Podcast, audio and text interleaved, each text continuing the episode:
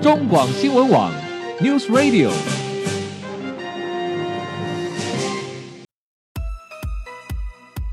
政治大人物、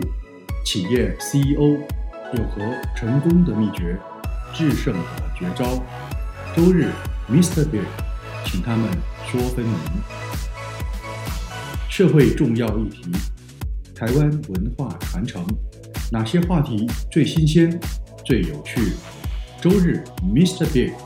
带您关心台湾脉动。每周日下午三点零二分，跟着主持人郭志珍，您也是周日 Mr. Big。各位中广新闻网的听友，大家好，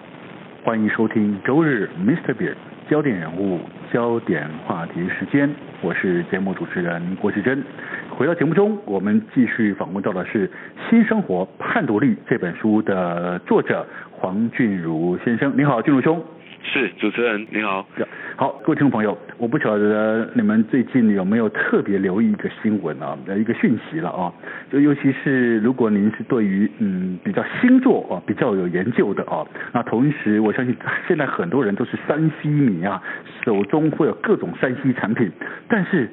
最近有一个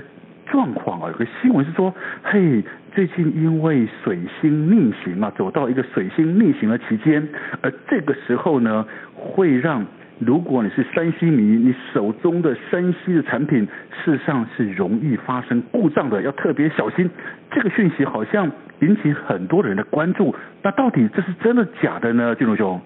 哦，这个这个问题非常的有趣，嗯呃，因为我们生活周遭哦，其实我也我也不太晓得说是不是我们大家工作哦，嗯哎，真的非常的苦闷 太，苦所以了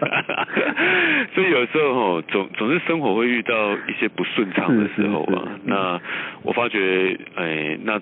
遇到不顺的时候，大家总是会找一些理由嗯哼来嗯哼解释一下，嗯哼嗯哦哼，那其中呢，那个水逆的这种说法就，就、还蛮经常发生在我们生活嗯中。总要找一个东西来归罪一下嘛。 啊对 对对，那那那那个这个水逆就所谓的水星逆行，就是说，是嗯哦假如你最近呢什么手机坏掉啦，或者是烤鸡不好，或者是被主管骂哈、嗯哼其实不用担心啦，这只不过是因为最近你刚好跟刚好是水星逆行的时就候，跟就跟犯太岁一样，犯冲一样 差不多，时间过了就好了，是不是？对对对，时间过了就好对。那这这个现象真的非常的有趣，就是说它已经变成大家哈、哦，哎、平常在归因的一个理由之一。嗯是是哦，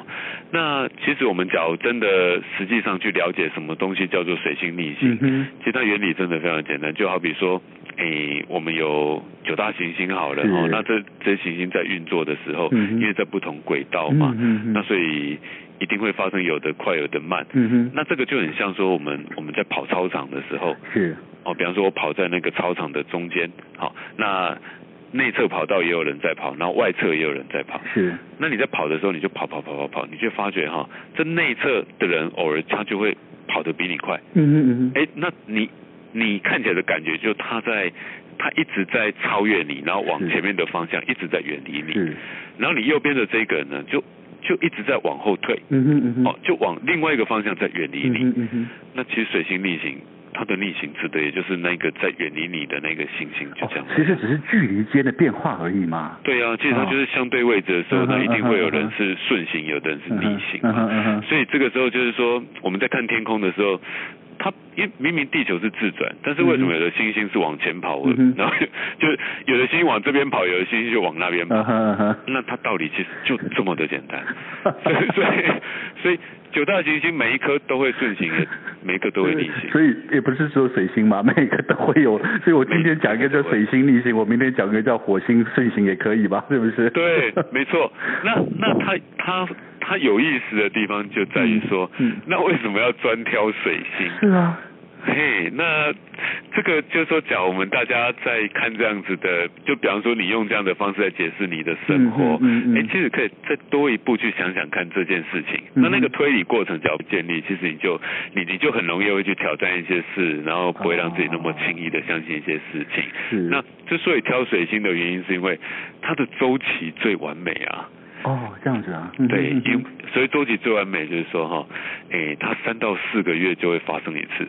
哦，所以最频繁的意思啦，哈、对因为其他的星可能都时间可能都拉到一年两年以上，啊对不对？ 对，像像刚志珍兄提到火 星哦，嗯哎，那那我们为什么不讲火力？因为火力两年才一哇次，，好难操作哦。 这太难操作。 因为这样的话，就是我我太难解释我生活的无奈嘛。 嗯哼嗯哼哦我们生活无奈的频率就很像三到四个月就会遇到低潮。哎呀，我那我必须说哈、这这个星座专家还真的是专家啊，他真的有研究啊，他真的找了水星来来玩这种操作，是太厉害了。我我真的每次看都觉得这实在是好经典的案例哦，因为它它每它每次发生的周期是三到四个月，然后嗯哼每次发生哈、会维持的这个期间大概二十天啊呐、嗯哼嗯哼，所以这里面就有点类似说，哎，我假如这个时候我就运气不太好，刚好就取了水逆，嗯哼那水逆非常完美的，它经过大概二十天，也就是说，哎，我快要度度过这个期限的时嗯候，嗯嗯也刚好就水星就的水逆就结束了，是是，所以我当然就可以说，哎呀，果然水逆结束之后，我的厄运也真的走出来了，那下次厄运就三到四个月再来一次这样 因为它因为真的是因为可能因为哈、这个周期比较频繁哦，因为比较能够配合这些专家上电视节目 啦。真的真的， 而且就跟我们现在这个工商社会的发展那个频率 非常的搭，所以我我就想说，其实只要去看我们古代的这种天文史哈，嗯事实上火火力是被讨论的也蛮多的，嗯哼嗯哼，嘿，那像火力的话，它就是周期两年，那是周可能每次要持续大概两个月，嗯哼嗯所以哼，所以在以往的那个社会里头，它步调比较慢，嗯哼所以火力还可以被讨论。嗯哼， 但是我们现在这个时代，哎，那火力就缓不济急。。哦，对对对，来不及了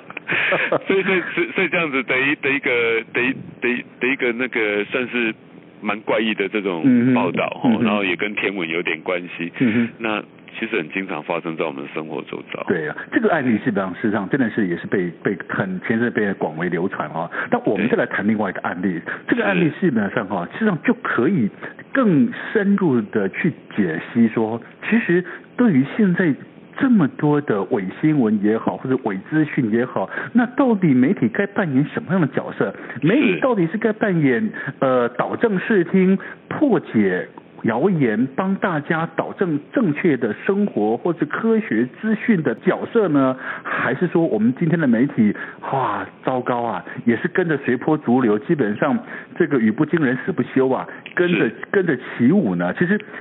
前一阵子。在这在在您的这本书里面啊，也谈到另外一个案子啊，就是说是到底呃奶嘴跟保险套很可能都是致癌物质吗？糟糕啊！从刚出生的婴儿啊到成人使用的保险套啊，对糟糕，这个有多少人在用啊？是那这个新闻，而且还来自于是国际的卫生组织的资讯呢，然后又对透过国际的所谓大的媒体所报道之后，国内的媒体也引用了，那到底真的假的呢？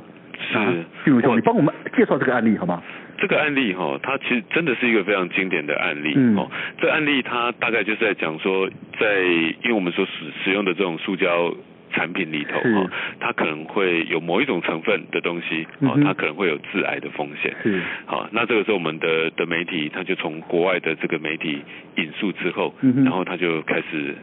去报道这件事情。是那当然大家就觉得很恐慌嘛，嗯就说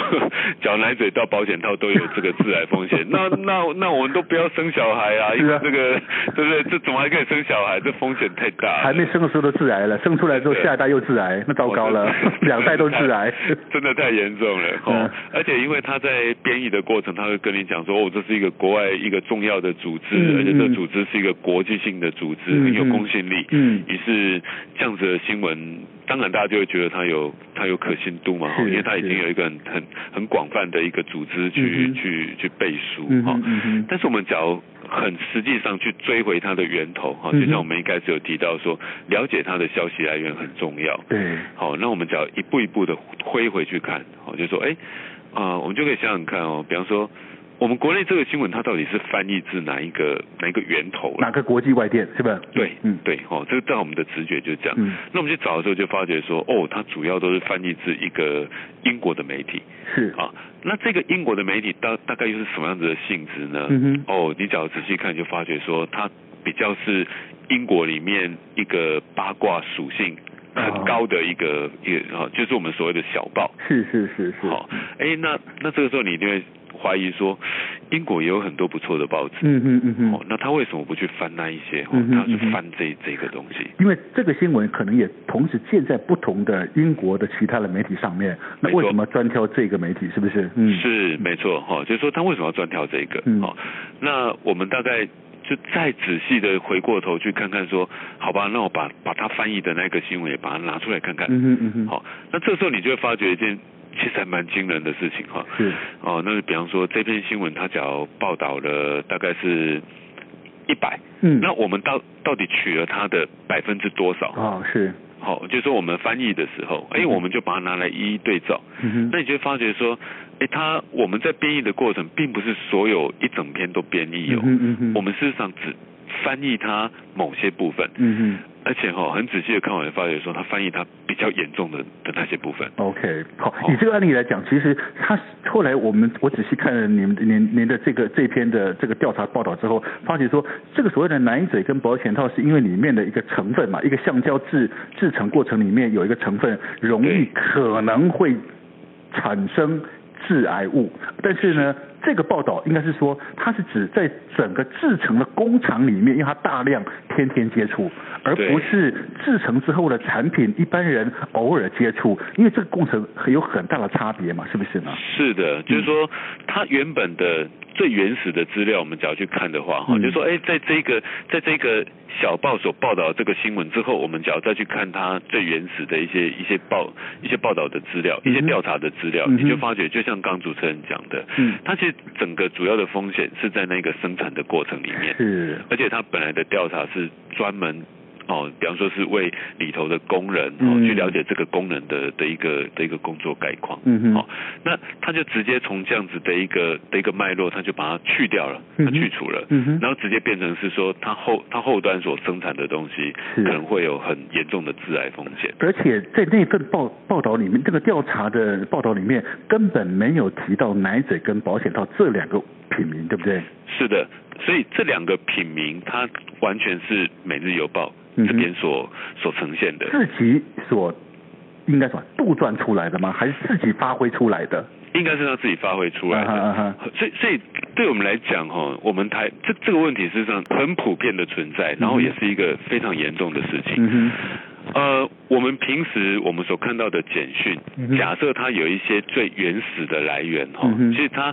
可能有很大的一个成分还是来自于我们国内的某些主流媒体。哼，是，好，那换句话说，这个主流媒体是这一些简讯的主要的源头。嗯哼好，那但我们的主流媒体在观看国外的这个的这个研究，在是编译他们的研究的时候，首先是我们有选择性的，嗯我们会选择比较八卦的媒体哼，去做编译。啊、是，好，那所以那那就好比说这个新闻，你只要去编译，也许啊、比方说啊、泰晤士报》或是《卫报》嗯，哦，那可能品质就会好一点嗯点。哼嗯哼但偏偏他挑了《每日邮报》。是，那《每日邮报》他在报道这个新闻的时候，他自己都已经有在加工一 次了。 OK，那我们又加工第二次，没有加工第二次，那假如这个新闻跑去 Line 的时候，再再被加工第三 次，嗯哼嗯哼嗯哼，所以这整个过程就是说，每转换一次就被加工失真，嗯哼。好，那所以当当它从最原始的东西到我们最后看你消费的是是是社群网是是社群媒体，嗯哼还是你是打开电视、嗯哼或嗯哼或看报纸，嗯哼或者是你是从手机看你的 line，、嗯哼，其实这些都会变成是很不同程度的被简化，然后被扭曲。是，的确是这样哈。但是如果说我们从这个刚刚谈的这个所谓的奶嘴到保险套这个案例来看，其实是过程中媒体扮演的非常重要的角色，非因常为因为这个案子原原生的讯息，这个国际性的调查它并没有错是，OK，但是从国际媒体上面就有产生不同的报道模式、报道程度跟跟新闻下标的方式，那对媒体就扮演关键的角色了啊、没那所以错说，回过头来谈，如果说要求媒体在每则新闻在制作的时候，都得具备相当程度的科学素养，是 做到辨别真伪，好吧？或者说，呃，真实报道这样的要求难吗？ 啊，这种就你觉得是是是难吗？还是说你现在的媒体的素养跟人力的资源根本办不到？哪里？ 哎呀，这个就真的主持人问到一个，就让我觉得最棘手，然 后 然后也，但是也这是最真切的问题哦。真的是最真切。 嗯嗯，就是说，虽然虽然不太敢太乐观哈，因为这里头嗯真的牵涉到好多是我们现在媒体整个的结构哦嗯哼跟体制的问题。嗯哼哦嗯哼嗯那这其实我们对媒体的这种期许哈，那某种程度跟我们对一般民众的期许是很类似的。是是是，就好比说，我今天只要在这样子的结构底下，我要求我们的的媒体的嗯从业人员，嗯哼他也要非常细致的去把这个东西去还原它原本的的的的真实的结果。嗯哼嗯哼好，那。这个时候他可能要克服很多问题，比方说他有业绩的压力，他有各是各式各样哈、哦、上上面就是说整个结构、整个嗯哼组织对他的这个嗯哼业绩的要求，嗯哼哦他必须先去满足这些事情。没错好嗯哼那所以于于是乎，可能他要做到非常细致的报道，不太容易。嗯哼好、嗯哼好，那假设是这种状况之下，那至少我们也应该要期许他，呃，他必须要很清楚的把他的消息来源，哈、能够把它揭露，揭露那甚嗯哼对嗯哼他要很清楚的去交代他，你至少在这个时代里头，哈、让我们。读的人，他也有办法去去追溯他原本的、哦，的对源头对到底，是至什少我么还可以去查证那个没消息错的来源的源头，我可以得到第一手的资料，而不要只对看到你第二手的报道，对不对？没错，没错，就是嗯说，他就算没有办法把它做一个非常精准的诠释，嗯哼但是他至少要在这样的一个前提下，负责任的去交代这些事情，嗯哼哦嗯，哼然后让让我们大家可以去去去去追溯这件事情，是哦没错这这大概是这个过好程。，那如果说从新闻哈、一个是一个讯息的新闻面之外呢，我们的另外一面就是所谓的乐听大众了，对不对？是哦是好，那那就更麻烦了。乐听大众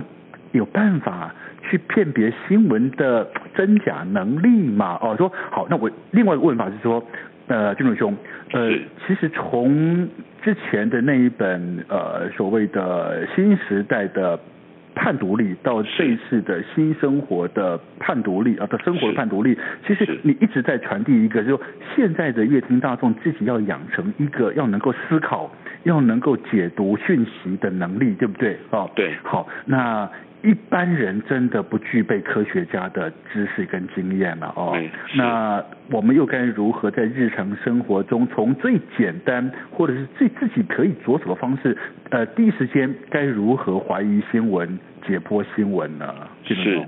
是，其实我们哈、会一系列的出版这方面的书，嗯哼其实它最主要的用意哈、嗯它不在于让我们书的读者，他只是为了说，哎，比方说我看到这个谣言，所以我很我我很好奇来看看说，哦，它最后的结果到底是什么？嗯哼所以我到底要不要相信这个谣言？嗯好、哼嗯哼我们的愿意不是这样。其实我们所挑选的每一个案例，嗯哼它都是一个经典的案例。是所谓的经典案例就是说，它里头其实就是有某一种形态的，它它被变造或嗯是它之所以错误的那个原因。是那我们的书写方式其实是会引导读者一步一步的去推理。嗯哼其实那个推理过程就有点类似说，就是我们很想传递的，嗯就是嗯一个读者他一定要试着去思考。那当然是我们会觉得说，哇，这个思考应该是非常的困难嗯哼，但它其实有脉络可循。嗯哼我们的这个我们这个引导方式就有点类似说，任何一个错误的消息哦，它背后不外乎牵涉到两件事，一个是媒体。的那个、的那个问题，嗯啊哦哈另外一个是科学里头他所他所犯的问题，是那科学的问题，可能一般人会觉得比较复杂、比较麻烦一点嗯点。对我们那里面其实都是试图，它不会有任何的的的那个数学方程式，嗯嗯嗯嗯它也不会有非常艰涩的理论也，不会叫你去做实验的哦。不会不会不会，这完全不会。我们试图去表达一件事情，就是说，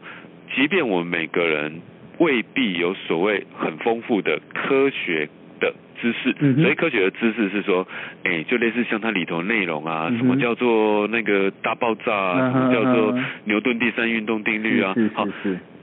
其实这个并不会是最关键的。嗯哼你即便你不了解这个，嗯哼你不了解科学的知识，嗯哼但你可以多了解科学相关的知识。嗯哼嗯哼好、在英文里头叫做 know knowledge about science，就是说 OK，OK 跟科学相关的，嗯也就是了解一下科学到底如何在运作哼的。是是你可以想象一下，就是说，哎，就是说，哎，我应该好奇一下，科学家到底如何在做那个实验？嗯嗯我可以嗯不必知道他实验的原理，但我可以想象，他是不是得做一个那个仪器啊？嗯嗯他是不是得检验啊？他是不是得去募款啊？是是是，好、那这个就是所谓科学运作的那个知识。了解。那这部分的知识，其实对一般民众而言，我会认为不是那么难以嗯哼进入。比较容易去接触跟建立哦。对对对对，同样的，在媒体知识也一样。嗯，其实他可以不必了解说一个媒体的，哎，他人事费占多少啊，嗯嗯嗯或者是说他实际上他们到底如何如如何在在里头开会或干嘛哈、嗯嗯嗯但他可以了解一个媒体到底怎么运作的。啊对对啊比方说我猜想一下，我看到这则新闻，嗯可能背后那个记者做过哪些事，嗯嗯于是他才可以产出这个新没闻。错。嗯哼啊，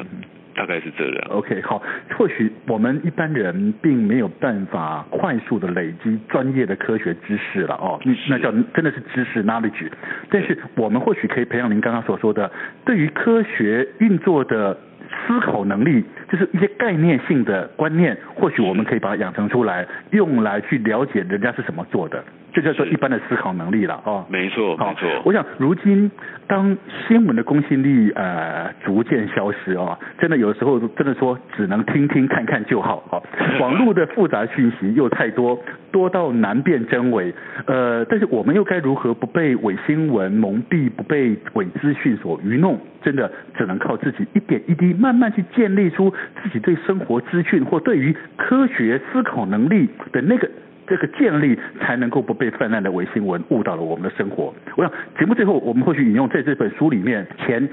阳明医院工卫所张武修教授的一句话、当成是我们彼此的一个勉励，也是警惕啦。我说，如果这些哈、我们让这些错误的谣言讯息哈、像病毒一样继续发生下去的话，真的不知道我们社会何时才能产生抗体。那怎么办呢？至少像俊如兄所说的，如果我没有专业知识，至少做到不确定的时候不分享。这样子就会比较安全一点了啊。好，当然今天因为时间关系，我们非常高兴邀请到的是《新生活判独立》这本书的作者黄俊如先生，谢谢你，俊如兄。谢谢。好，各位听众朋友，我们先休息一下，待会回到节目中，我们将进行生活医疗大小事健康单元。